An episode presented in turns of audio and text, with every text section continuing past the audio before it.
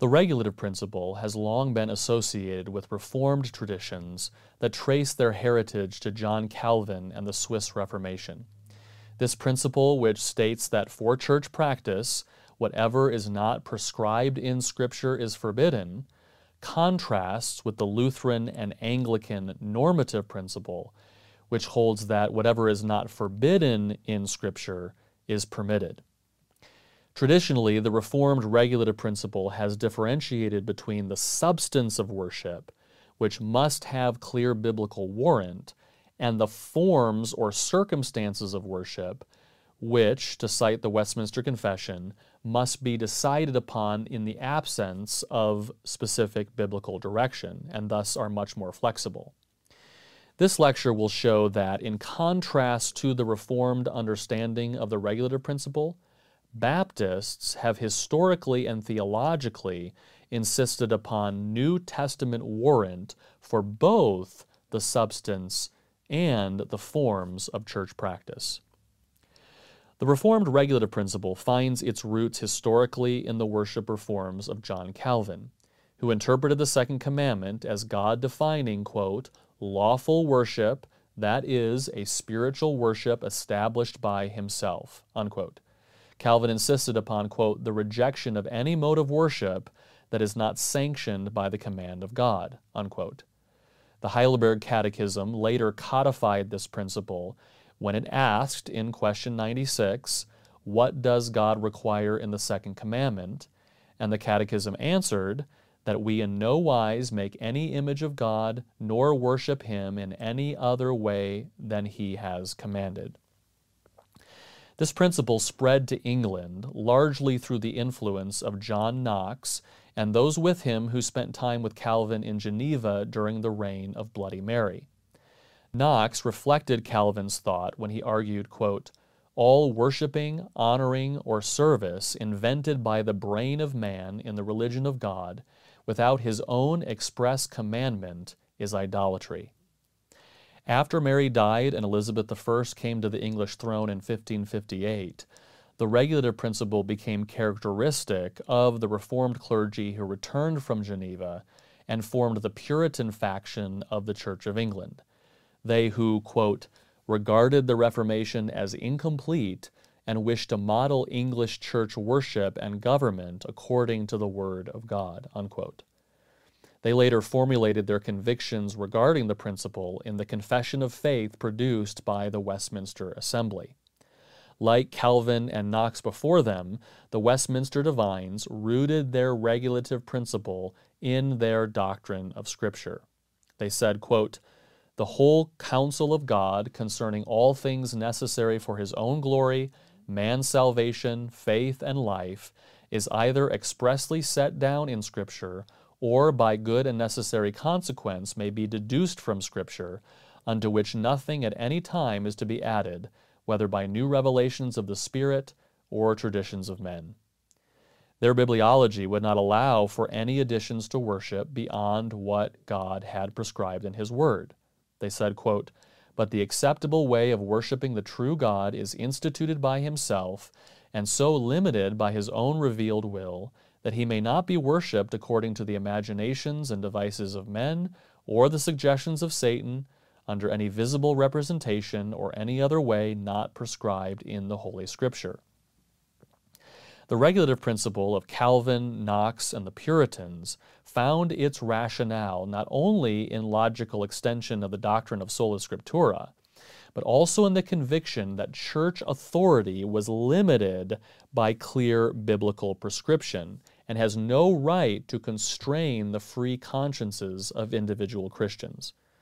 As the Westminster Confession explained, quote, God alone is the Lord of conscience, and hath left it free from the doctrines and commandments of men which are in anything contrary to his word, or beside it in matters of faith or worship, so that to believe such doctrines, or to obey such commandments out of conscience, is to betray true liberty of conscience, and the requiring of an implicit faith and an absolute and blind obedience is to destroy liberty of conscience and reason also.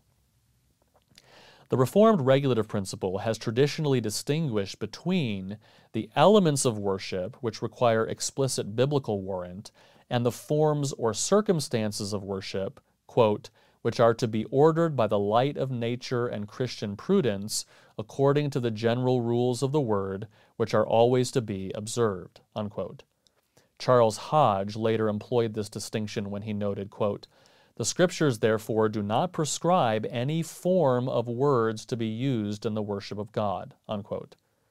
Thus, while a church, according to the Reformed regulative principle, must have clear biblical justification for the elements found in its worship, it has more liberty concerning the forms those elements take. Early English Baptists articulated a regulative principle similar to other separatist and Puritan groups. This fact of history is most clearly evident in the similarity of language concerning biblical authority between the London Baptist Confession of 1689 and the 1646 Westminster Confession of Faith. Early English Baptists clearly insisted, like their Presbyterian counterparts, quote, the acceptable way of worshiping the true God is instituted by himself. Furthermore, many of the early English Baptist leaders explicitly articulated a clearly defined regulative principle. For example, John Spilsbury declared, quote, The Holy Scripture is the only place where any ordinance of God in the case aforesaid is to be found, they being the fountainhead containing all the instituted rules of both the church and ordinances. Unquote. John Gill later proclaimed, quote, now, for an act of religious worship, there must be a command of God. God is a jealous God and will not suffer anything to be admitted into the worship of Him but what is according to His word and will. Unquote. These Baptists were not simply articulating the doctrine of sola scriptura or emphasizing the authority of Scripture upon church practice, as any good Protestant would. Rather, they were insisting that the practices of the church be limited to what Scripture, specifically the New Testament, commanded. And as William Kiffin noted, quote, that where a rule and express law is prescribed to men, that very prescription is an express prohibition of the contrary. Unquote. This concern among Baptists continued well into the early 19th century, as seen by John Fawcett's very direct assertion, quote, no acts of worship can properly be called holy but such as the Almighty has enjoined. No man, nor any body of men, have any authority to invent rites and ceremonies of worship, to change the ordinances which he has established, or to invent new ones. The divine word is the only safe directory in what relates to his own immediate service. The question is not what we may think becoming, decent, or proper, but what our gracious Master has authorized as such. In matters of religion, nothing bears the stamp of holiness but what God has ordained. Notably, these Baptists believed that their application of the regulative principle was more consistent than that of other groups, a matter that will be explored more in a moment.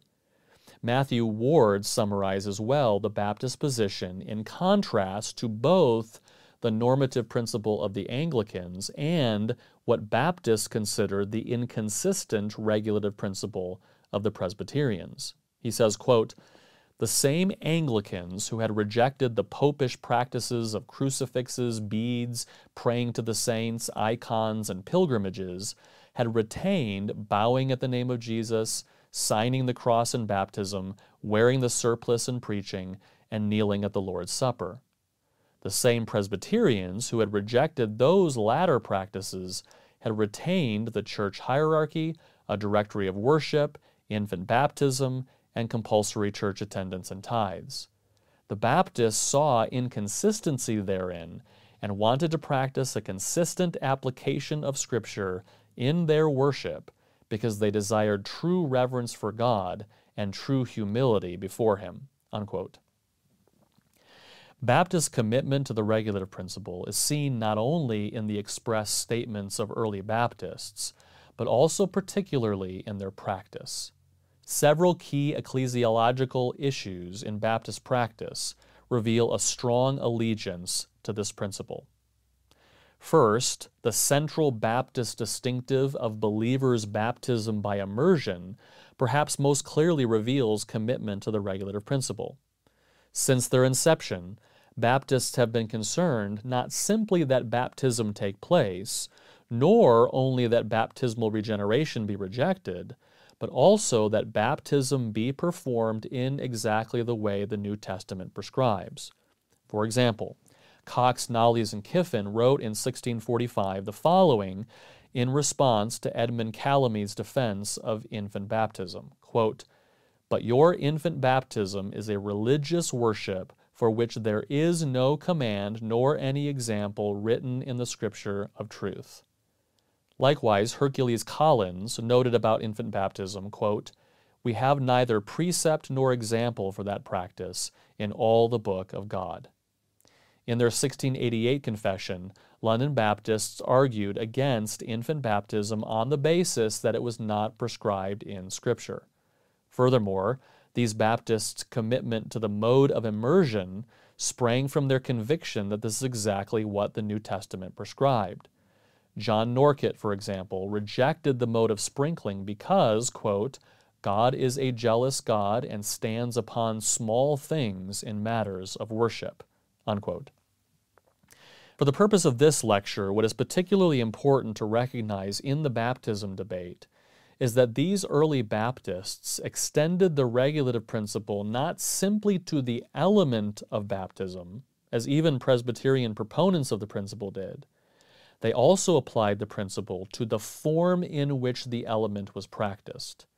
They believed that regulating even the form of baptism by the New Testament was a more consistent practice of the regulative principle. As Steve Weaver states, quote, Given their understanding of the meaning of the word baptizo, they sought to apply the regulative principle more thoroughly than had Calvin or Burroughs and the Reformed Puritan tradition which they represented. Unquote. He continues, quote, For 17th century Baptists, both the mode and the recipients of baptism were vitally important. Their defense of the practice of believers' baptism by immersion was driven by their commitment to the regulative principle of worship.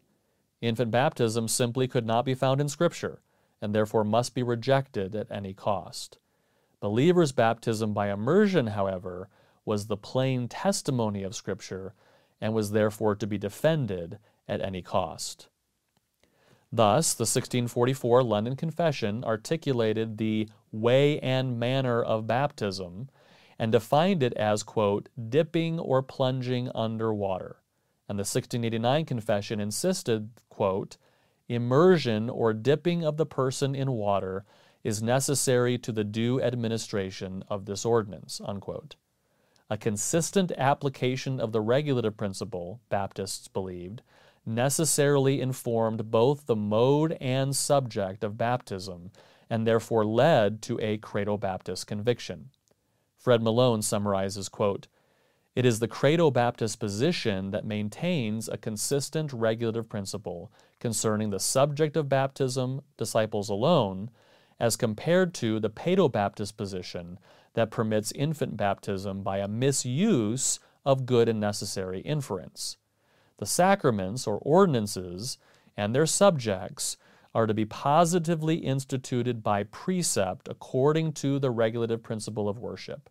Only a Credo Baptist position is consistent with the Reformed regulative principle of worship.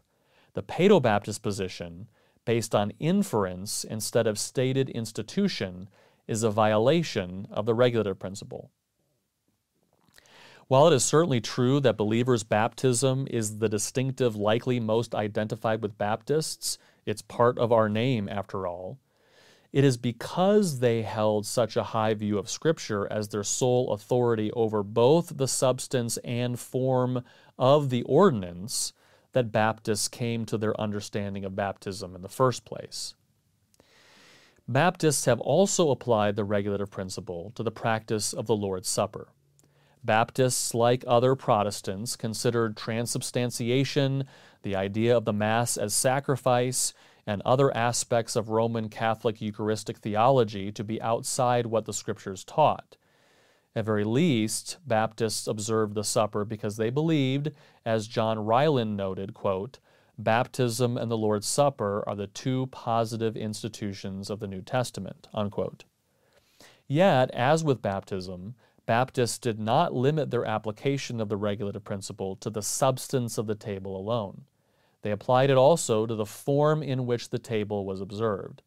As Kiffin noted, quote, to leave, they say, the practice of Christ and his apostles in the manner of receiving the sacrament, and to follow the practice of men in a posture invented by men, is not safe. Unquote. Likewise, Collins suggested that a key difference between himself and a conformist consisted largely in whether observance of the table followed Christ's example or not. He said, quote, Christ and his apostles sat at the supper, you kneel and impose it. They did it most probably often, yet seldom did they communicate in the evening, you at noon. They break the bread, you cut it.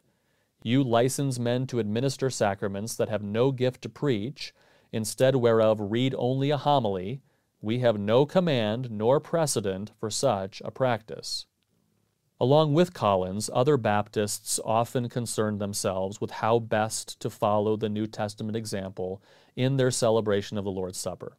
Sitting rather than kneeling, meeting in the evening rather than noon, breaking the bread rather than cutting it, were only a few of the matters concerning the table that Baptists considered important. They were not as successful in reaching consensus on many issues relating to the Lord's table as they had been on matters of baptism, however. One particular question about the Lord's Supper Baptists also debated was whether believers' baptism by immersion was a prerequisite for participation in the table again appealing to clear biblical prescription and example for defense of various answers to the question. This was a significant point of contention, for instance, between Kiffin and John Bunyan. Bunyan insisting that proper baptism was not necessary for church membership and table observance, and Kiffin defending the claim that true baptism was necessary. It was as part of this debate over an issue of form that Kiffin articulated one of the most direct Baptist statements of the regulative principle. Quote, I have no other design but the preserving the ordinances of Christ in their purity and order as they are left unto us in the Holy Scriptures of truth, and to warn the churches to keep close to the rule, lest they be found not to worship the Lord according to his prescribed order, he make a breach among them. This debate continued among various Baptist groups for years to come. Baptists' emphasis upon singing psalms and even non inspired hymnody in corporate worship, led first by the efforts of Benjamin Keach, may appear to be evidence of a more normative approach to biblical authority. On the contrary, it was exactly on the basis of the regulative principle that Keach and others argued in favor of singing hymns in addition to psalms. Keach considered the lack of congregational singing in Baptist worship a breach in church practice that needed to be repaired. He believed singing and worship to be, quote, so clear an ordinance in God's word, unquote, and declared, quote, the Holy Ghost doth enjoin the gospel churches to sing psalms as well as hymns and spiritual songs. Will you take upon you to countermand God's holy precept, unquote? In particular, he first introduced the singing of hymns to his congregation at the end of their Lord's Supper observance because of the biblical example of Christ and his disciples at the end of the Lord's Supper. He asked, quote, Did not Christ sing a hymn after the supper? Would he have left that as a pattern to us and annexed it to such a pure gospel ordinance had it been a ceremony and only belonging to the Jewish worship? Unquote. Baptists who opposed congregational singing also based their arguments upon what they claimed to be the rule of biblical prescription, insisting that lack of clear New Testament command to sing hymns prohibited the practice. This simply reveals that the regulative principle was the accepted governing presupposition for Baptists through which all controversies were required to pass. For Baptists, polity derives also from a more strict application of the regulative principle than for other groups, even those who ascribe to some form of the principle. Instructive is the fact that the London Baptist Confession contains several more articles in its chapter on the church than does the Westminster Confession, including this statement on the organization of a church. Quote, a particular church, gathered and completely organized according to the mind of Christ, consists of officers and members, and the officers appointed by Christ to be chosen and set apart by the church, so called and gathered, for the peculiar administration of the ordinances and execution of power or duty which he entrusts them with or calls them to, to be continued to the end of the world, are bishops or elders and deacons. The Westminster Confession contains no such statement on how a church should be organized. The London Confession furthermore eliminated the chapter of synods and councils since Baptists did not find New Testament warrant for such. Church autonomy, congregational government, and the limiting of church officers to elders and deacons each illustrates these Baptists' concern that their polity be governed by explicit New Testament prescription. Early English Baptists clearly ascribed to the regulative principle, but as the foregoing discussion has shown, Baptists have applied the principle not only to the elements of worship, as did their Puritan counterparts, but they have also applied it to the forms of those elements. Among Baptists, debates concerning baptism, the Lord's Supper, singing, and polity each occurred within the understood and often explicitly stated assumption that every practice of gospel churches must have clear New Testament prescription. Thus, the regulative principle was the hub from which the Baptists' views of baptism, corporate worship practices, and church polity found their source. And Baptists were far more consistent in their application of biblical authority to worship than those of the Reformed tradition, who are often more associated with the regulative principle than Baptists. One of the clearest examples of the difference between the Reformed regulative principle and that of the Baptists is in the comparison between their two confessions. As was shown earlier, the 1689 London Baptist Confession is almost identical to the Westminster Confession in its articulation of the regulative principle. Yet, in one very important change, the London Baptist Confession reveals a stricter application of the principle than that of the Westminster Confession.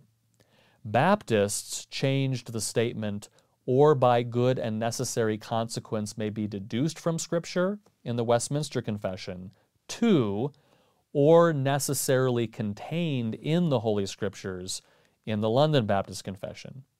Puritans demanded that the elements of worship have clear biblical warrant, but were willing to be flexible as to the forms those elements took, as long as those forms, by good and necessary consequence, may be deduced from Scripture.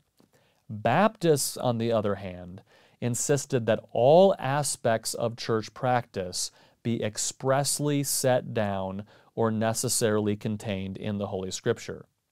As Fred Malone notes, quote, our Baptist forefathers wanted to make sure that the containment of Scripture, that is, the analogy of faith, limits what may be called good and necessary consequence. Unquote.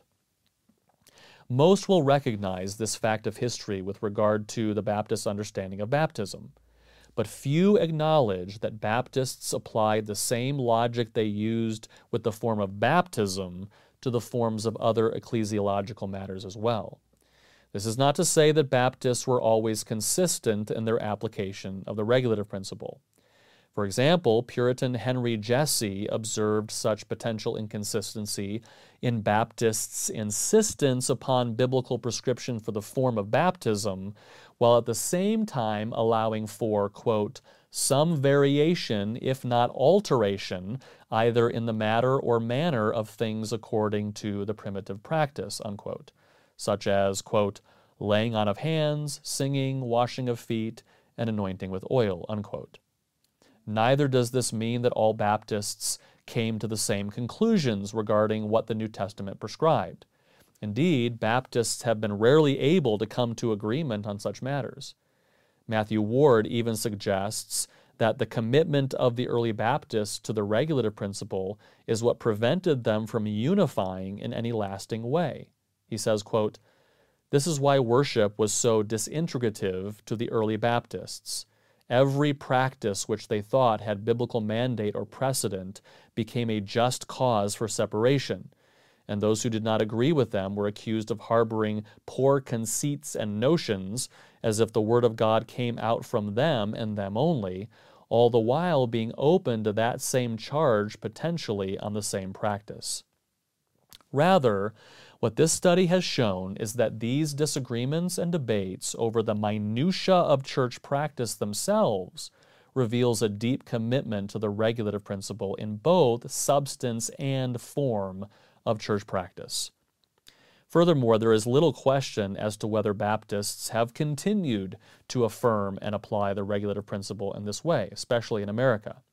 On the contrary, a comparatively much smaller percentage of Baptists today hold to any form of the regulative principle, let alone apply it as strictly to the forms of church practice as early English Baptists did. Every Baptist would defend believers' baptism by immersion on the basis of its explicit New Testament prescription and would argue against other forms of baptism on the basis of lack of biblical warrant. In other words, all Baptists by definition apply the regulative principle very strictly to the matter of baptism. Perhaps Baptists should also apply the principle to other issues of church practice, as did their Baptist forefathers. Baptists are people of the book. This is not simply a fact of history, it is at the core of what it means to be Baptist as revealed in the distinctive of believers' baptism by immersion. English Baptists emerged out of English separatism because of their desire to apply the regulative principle more consistently than their Reformed counterparts.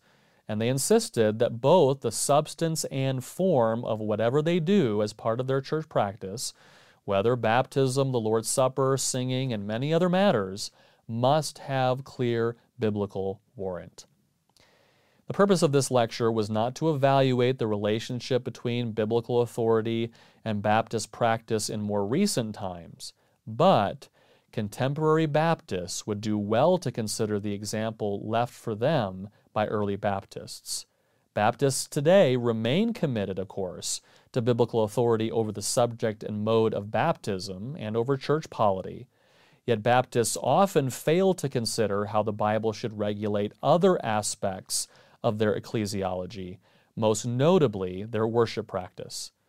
If Baptists today rightly hold Scripture as the supreme authority over Christian doctrine and practice, then, as with early English Baptists, the regulative principle should continue to govern both the substance and form in all matters of Baptist ecclesiology, including corporate worship.